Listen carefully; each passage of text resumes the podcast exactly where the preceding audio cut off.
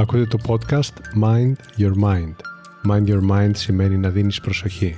Προσοχή και ενδιαφέρον σε όσα είναι σημαντικά σε εσένα. Ένα από τα πιο σημαντικά πράγματα που μπορείς να προσφέρεις στον εαυτό σου είναι ποιοτικός χρόνος. Ακούγοντας λοιπόν αυτό το podcast θα προσφέρεις στον εαυτό σου ποιοτικό χρόνο και έμπνευση. Είμαι ο Κωνσταντίνος Χαραντινιώτης και το podcast μου Mind Your Mind θα σε βοηθήσει πραγματικά να γίνεις ο μάστερ του νου σου, να καλλιεργείς την οτροπία για μια ζωή με νόημα. Καλώς ήρθες. Όλοι οι άνθρωποι είμαστε διαφορετικοί μεταξύ μας και ενώ ισχύει αυτό, ταυτόχρονα μοιραζόμαστε κάποιες πολύ ουσιαστικές ομοιότητες. Μία από αυτές είναι η ανάγκη να γνωρίσουμε τον εαυτό μας. Να έρθουμε σε σύνδεση με το ποιοι είμαστε, τι θέλουμε, τι μπορούμε να πετύχουμε. Υπάρχει μια απαραίτητη προπόθεση όμως για να πετύχουμε τη σύνδεση με όλα αυτά. Να καταλάβουμε το μυαλό μας.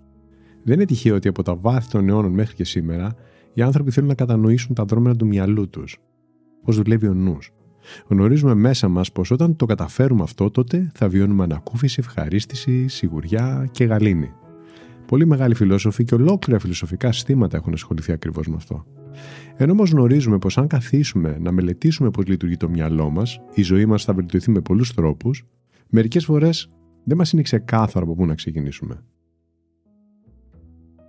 Πρόσφατα μιλούσα με έναν άνθρωπο που επισκέφθηκε το γραφείο μου για να βρει λύση σε ένα προσωπικό του ζήτημα.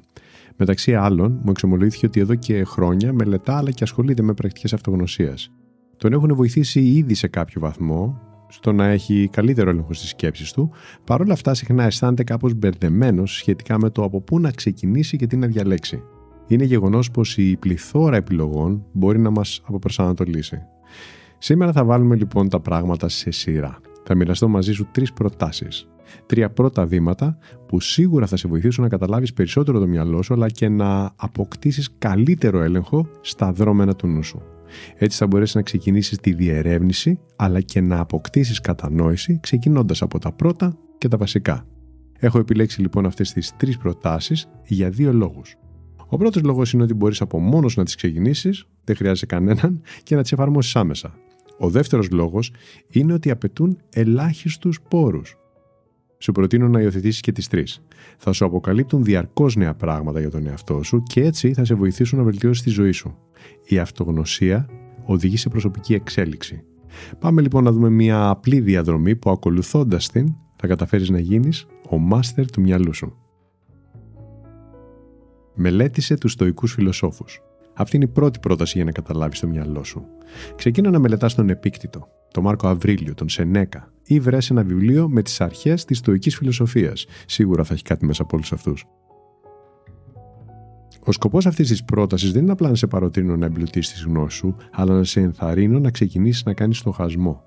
Με βάση τη φιλοσοφία αυτή, να αρχίσεις να καλλιεργείς την νοοτροπία που θα σου φέρει καλά αποτελέσματα στην καθημερινότητά σου. Η στοική φιλοσοφία είναι ιδανική για να τη χρησιμοποιήσεις ως εγχειρίδιο αυτογνωσίας και αυτοβελτίωσης. Όπως όταν αγοράζεις μια συσκευή και θέλοντας να μάθεις πώς λειτουργεί, κάθεσαι και διαβάζεις οδηγίες χρήσης, έτσι ακριβώς σου προτείνω να μεταχειριστείς τη στοική φιλοσοφία. Σαν να είναι οι οδηγίες χρήσης του μυαλού σου που εφαρμόζοντάς τες θα ζεις μια πιο λειτουργική ζωή. Έχει επίσης τη δύναμη να αλλάξει καθοριστικά τη σχέση που έχεις με το ίδιο στο μυαλό. Θα αρχίσεις να κατανοήσει ότι το μυαλό και οι σκέψεις σου μπορούν να γίνουν διαχειρίσιμα υλικά στα χέρια σου. Οι στοικοί φιλόσοφοι μιλούν μέσα από τη δική τους εμπειρία και σε παροτρύνουν να κάνεις πράγματα που πρώτα εκείνοι έχουν δοκιμάσει και γνωρίζουν πώς λειτουργούν. Καταγράφουν οδηγίες σχετικά με τους τρόπους που τους έχουν βοηθήσει προσωπικά να αποκτήσουν καλό έλεγχο των σκέψεών τους και να ζήσουν όσο το δυνατόν πιο όμορφα τη ζωή τους. Όλη τους η φιλοσοφία στηρίζεται σε μια μεγάλη αλήθεια. Άκουσε την προσεκτικά. Ο τρόπος που σκέφτεσαι για αυτά που σου συμβαίνουν και η συμπεριφορά σου είναι οι μόνες συνθήκες που πραγματικά μπορείς να ελέγξεις.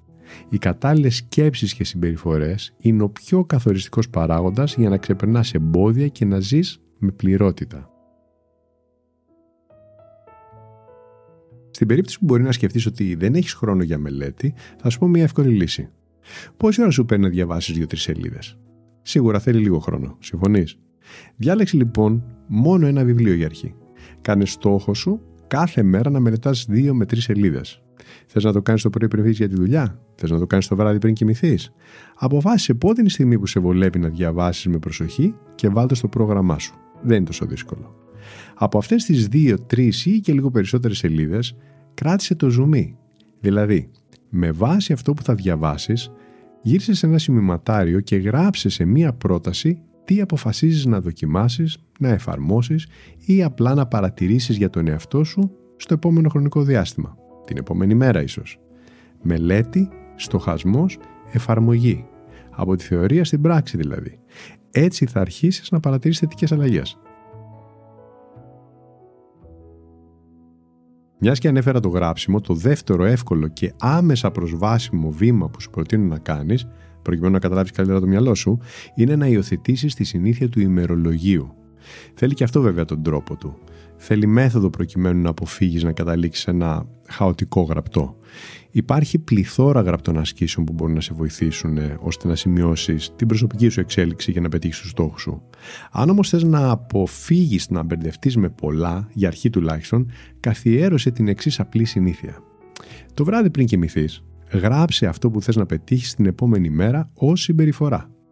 Τι είναι αυτό που σε αφορά πιο πολύ αυτή τη στιγμή να δουλέψεις; Π.χ. αν αυτή την περίοδο είσαι σε ένταση, γράψε «Θέλω να ανταποκρίνομαι με ηρεμία όταν κάτι συμβαίνει και με εκνευρίζει». Κρατώντας την απόφαση που θα πάρεις κατά νου, ξεκίνα να προσπαθείς να την τηρήσεις. Επέμεινε για κάποιες ημέρες. Όσες μέρες χρειαστούν. Δούλεψε το όσο χρειαστεί μέχρι να το δεις να αλλάζει.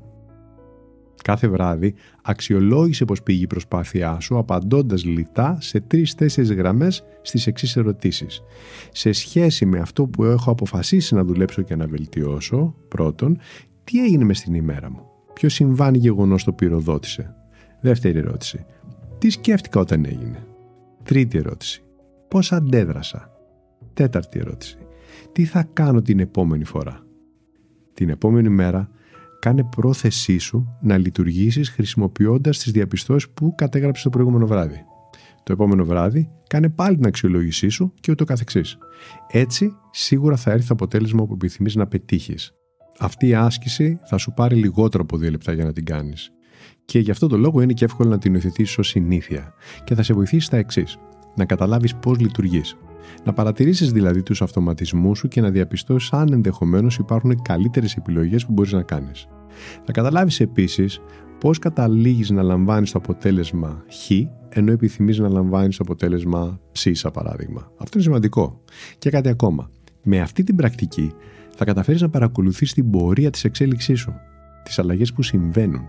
Επειδή θα τις παρακολουθείς θα έχεις καλύτερη επίγνωση του πώς λειτουργεί το μυαλό σου και θα μπορείς να παρεμβαίνεις εγκαίρως σε αυτά που επιθυμείς να βελτιώσεις. Και τώρα θα ακούσεις το τρίτο εύκολο βήμα που θα σε βοηθήσει να καταλάβεις περισσότερο το μυαλό σου και να διαχειριστείς αποτελεσματικότερα τη σκέψη σου. Θα ακούσεις ένα μικρό οραματισμό. Σου προτείνω να τον κάνεις σε στιγμές που αισθάνεσαι την ανάγκη να κατανοήσεις περισσότερο κάποιο συμβάν που σε προβλημάτισε ή και σε ενόχλησε. Με τον οραματισμό αυτό θα καταφέρεις να παρατηρήσεις τον εαυτό σου να σκέφτεται, να αισθάνεται και να συμπεριφέρεται, έχοντας πάρει όμως μια ωφέλιμη απόσταση από αυτό που έχει συμβεί. Άκουσε πώς θα το κάνεις. Για αρχή, κάθισε σε μία άνετη θέση. Σε μία θέση που σου επιτρέπει να διατηρήσεις την πλάτη σου ευθυτενή. Μπορείς να καθίσεις σε μία καρέκλα, σαν παράδειγμα. Απέφυγε όμως το να βυθιστεί στην καρέκλα ή σε ένα καναπέ. Παρατήρησε μετά τη φυσική σου αναπνοή χωρίς να κάνεις καμία προσπάθεια να αλλάξεις το πώς είναι. Παρατήρησε απλά ότι εισπνέεις και ότι εκπνέεις. Είναι πάντα εκεί. Αν δεν σε επανέλαβε από μέσα σου, γνωρίζω ότι εισπνέω κατά την εισπνοή και γνωρίζω ότι εκπνέω κατά την εκπνοή. Αυτό θα σε βοηθήσει να συγκεντρωθείς μόνο στην αναπνοή σου. Παρατήρησε σε ποια σημεία του σώματος ίσως αισθάνεσαι κάποια ένταση και χαλάρωσέ τα. Δώσε λίγο χρόνο στο σώμα σου και στο νου σου να δημιουργήσει χώρο για τον οραματισμό που θα κάνεις. Αφού δώσεις χρόνο για να δημιουργηθεί νοητικός χώρος, φέρε στο νου σου το συμβάν που επιθυμείς να επανεξετάσεις. Το συμβάν που επιθυμείς να το κατανοήσεις καλύτερα. Φαντάστο σαν να το βλέπεις σε μία οθόνη μπροστά σου. Παρακολούθησε τον εαυτό σου και ίσως τους άλλους ανθρώπους, αν εμπλέκονται άλλοι άνθρωποι, σαν να είσαι ένας τρίτος άνθρωπος. Μπε στη θέση δηλαδή ενός θεατή που στέκεται 5 περίπου μέτρα μακριά από την οθόνη. Από την πλευρά του παρατηρητή που δεν εμπλέκεται προσωπικά στο γεγονός, παρατήρησε τον εαυτό σου μέσα στη σκηνή. Τι σκέφτεται ο εαυτός που συμμετέχει στο δρόμενο; Και αυτό που σκέφτεται, πώς τον κάνει να αισθάνεται; Και τελικά αυτό που αισθάνεται, σε τι συμπεριφορά τον οδηγεί. Από τη θέση του θεατή, ανείχνευσε το συνειρμό, το συμπέρασμα, την απόδοση νοήματος που έκανε το μυαλό σου τότε. Μείνε στο χώρο της παρατήρησης για όσο θες. Στη συνέχεια άνοιξε τα μάτια σου, πάρε το σημειωματάριό σου και απάντησε στο εξής.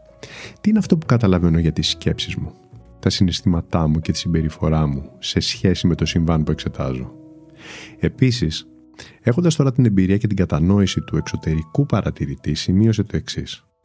Αν μπορούσες, σε εισαγωγικά, να ξαναγράψεις τη σκηνή που παρακολούθησες, Υπάρχει κάτι που θα διόρθωνε σε σχέση με το τι σκέφτηκες, πώς αισθάνθηκες και πώς συμπεριφέρθηκες. Αυτός ο οραματισμός θα σε βοηθήσει να καταφέρεις αυτό που πολύ εύστοχα έχει περιγράψει ο Νταβίντσι και έχει μείνει ως απόφθεγμα. Λέει λοιπόν ο Νταβίντσι, πού και πού να φεύγεις μακριά, να χαλαρώνεις, έτσι ώστε όταν γυρίσεις στο έργο σου να είναι πιο σίγουρη η κρίση σου. Απομακρύνσου, γιατί τότε το έργο σου θα σου φανεί μικρότερο και θα μπορέσεις να το αντιληφθείς με μια ματιά. Τότε η έλλειψη αρμονίας και αναλογίας θα είναι πολύ πιο εύκολα αντιληπτή. Προφανώς ο μεγαλοφύη ζωγράφο και εφευρέτης αναφερόταν σε κάποιο πίνακα κατασκευή. Το ίδιο ακριβώς όμως μπορείς να κάνεις με τη σκέψη σου, με τις μνήμες σου και με τις εμπειρίες σου. Να φεύγεις μακριά, να χαλαρώνεις και να παρατηρείς. Έτσι θα αποκτάς ορθότερη κρίση θα καταλαβαίνεις πώς λειτουργεί το μυαλό σου και θα αντιλαμβάνεσαι πώς προκύπτει η έλλειψη αρμονίας, αν υπάρχει. Και από αυτή τη νέα θέση είναι στο χέρι σου να φτιάξεις ένα καλύτερο έργο, σε εισαγωγικά πάλι. Την επόμενη φορά που θα σου δοθεί ευκαιρία. Αυτό είναι βελτίωση. Ποια είναι η γνώμη σου λοιπόν; Μπορείς από σήμερα να ξεκινήσεις με αυτά τα τρία βήματα που θα σε βοηθήσουν να γίνεις ο μάστερ του μυαλού σου; Προσωπικά είμαι σίγουρος ότι μπορείς είναι εύκολα. Απαιτούν ελάχιστο χρόνο και μηδαμινούς πόρους. Έχεις ό,τι χρειάζεσαι ήδη. Αν εφαρμόσεις με συνέπεια αυτές τις προτάσεις, σίγουρα σε κάποιο βαθμό θα καταφέρεις να πάρεις καλύτερο έλεγχο των σκέψεών σου σε σχέση με σήμερα. Δώσε χρόνο για να εξασχηθείς τις πρακτικές και έτσι θα εισπράξεις τα ωφέλη. Μέσα από αυτή την όμορφη, βαθιά, ικανοποιητική διαδικασία θα ανακαλύψεις τρόπους για να βιώνεις γαλήνη και ηρεμία. Τρόπους για να ξεπερνάς εμπόδια και να εξελίσσεσαι όμορφα στη ζωή. Εύχομαι από καρδιάς να ξεκινήσεις. Και αν ποτέ θελήσει την υποστήριξή μου, είμαι εδώ για να δουλέψουμε μαζί πάνω στα θέματα που σε ενδιαφέρουν να βελτιώσεις. Επισκέψτε το κωνσταντίνο.com για να δεις τι μπορώ να προσφέρω. Αν σου άρεσε αυτό το επεισόδιο, ακολούθησε το κανάλι μου.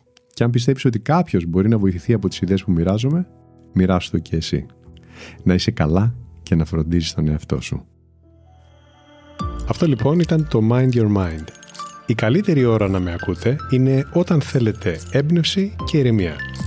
Κάντε follow για να λάβετε ειδοποίηση για το επόμενο επεισόδιο. Θα το βρείτε παντού.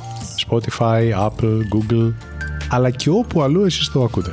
Μέχρι το επόμενο επεισόδιο, πρόσεξε πώς σκέφτεται το μυαλό σου. Μπορεί να σε πάει όπου το ζητήσεις. Γεια χαρά!